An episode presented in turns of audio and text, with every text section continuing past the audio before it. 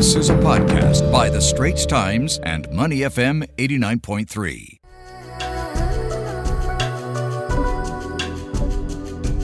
Government shake-ups, social shifts, or a looming dilemma. These were some of the significant issues that stood out in China in twenty twenty-one and are almost guaranteed to remain in the spotlight next year. For sure. Let's uh, see what else we can expect uh, from China in the year twenty twenty-two. Helping us out is Tan Dawn Wei, China Bureau Chief for The Straits Times. Don, good morning. Let's start off with getting your perspective.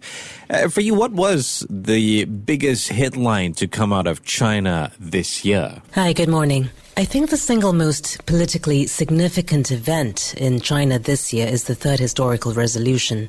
This was adopted at the sixth plenum in November. Plenums are high-level meetings of the Communist Party of China's Central Committee, which numbers about three hundred fifty people. And this historical resolution is only the third in the history of the party. The first was passed in nineteen forty-five under Mao Zedong, and the second in nineteen eighty-one under Deng Xiaoping. And now we have a third under President Xi Jinping. These resolutions iron out ideological conflicts within the party and help to strengthen the hand of the current leader. And in the case of this third resolution, it has essentially sealed Mister Xi's mandate as the leader to take China through the bumps ahead as it continues on its quest for national rejuvenation when the country becomes a modern, developed, powerful nation by the year twenty forty-nine. So it essentially has fully consolidated Mister Xi's power and elevated him to the same status of Mao Zedong, surpassing even Deng Xiaoping. The resolution has paved the way for Mister Xi's continued leadership and signals that the country is firmly in the Xi era now. Now, Don, throughout the year, we've been hearing about the Chinese government's crackdowns on various industries. I'm sure this would probably be next on your list. Should we expect these to continue? This year, we've seen crackdowns all around in China, from the tech industry to the private tutoring sector, from celebrity culture to live streamers who earn exorbitant amounts of money. It was a year of cleanups and regulatory surprises as the Chinese government reined in tax evaders and went after monopolistic behavior, bad business practices, and profiteers. Crucially, this is just the beginning. Beijing this year elevated the status of its antitrust authorities by consolidating and setting up a new agency called the China National Anti-Monopoly Administration, which is now a vice ministerial level bureau and wields more power than before. So we are likely to see a lot more enforcement action, new laws and regulations around companies that abuse their dominant market position, violate intellectual property rights, as well as companies that collect personal data inappropriately. We are also likely to continue to see the authorities go after cases of tax evasion. It has already made a fine example out of V I A, China's top influencer and live streamer, who was recently fined a whopping two hundred eighty-five million dollars for evading taxes. And before her, there were celebrities like actress Fan Bingbing and Zheng Shuang, all of whom made an insane amount of money, which the Chinese leadership frowns upon as it tries to push for common prosperity. Same with the private tutoring industry, which has now been crippled as the government decided it was getting out of control for pressuring parents to give their children extra tutoring and handsomely profiteering from it. So to put it simply, the crackdowns this year have been about regulating the digital economy, which has grown rapidly and exponentially, making up a third of China's G D P, and also embarking on this common prosperity drive to level up the wide income and wealth gap in the country. This podcast is available on our audio app. That's A W E D I O. Like us and rate us. And now, back to our podcast episode. Dawn, which was number three on your list? The third big news out of China this year is the Evergrande crisis. Just to recap, it emerged around September that Evergrande, China's second largest property developer by sales, was facing a liquidity crisis. It had over four hundred billion dollars of liabilities and one thousand three hundred projects in nearly three hundred cities.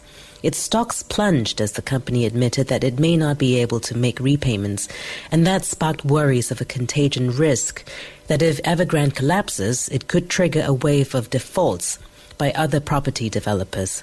It has failed to meet a few payment deadlines since September. There was quite a bit of speculation over whether the Chinese government would bail out the company, even as it tries to curb excessive borrowing by developers and cool the property market. The government has since stepped in to help with restructuring Evergrande and also loosened financing a little, but it is not rolling back on its curbs. Evergrande's troubles are far from over, despite it saying that it has restarted more than ninety percent of its projects.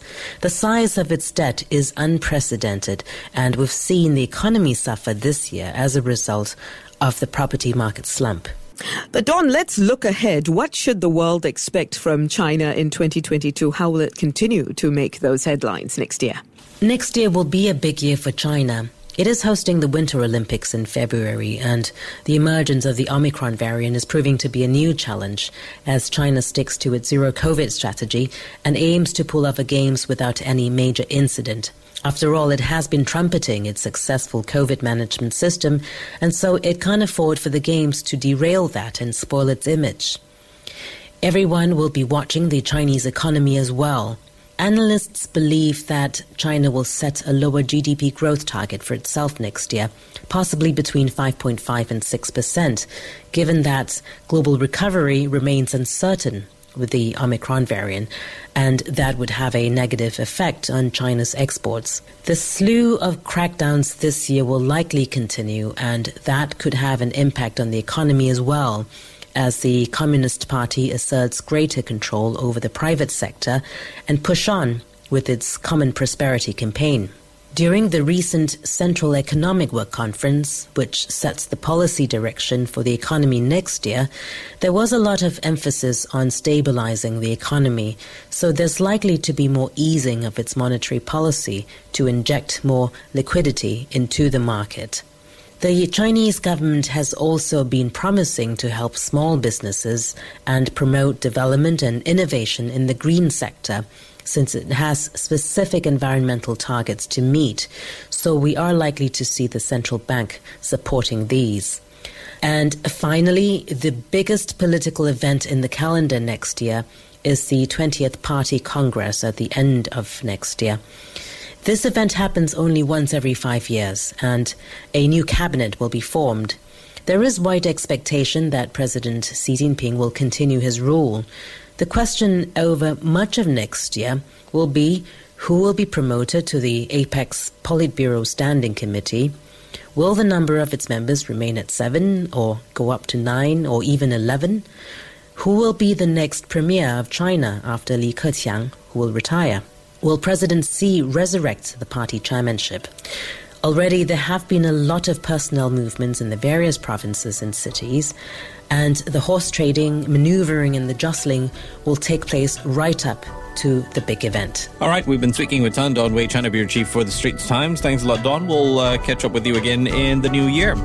The Asian Insider Podcast channel is also available on Apple Podcasts, Spotify, Google Podcasts, and our audio app. That's A W E D I O. Like us and rate us.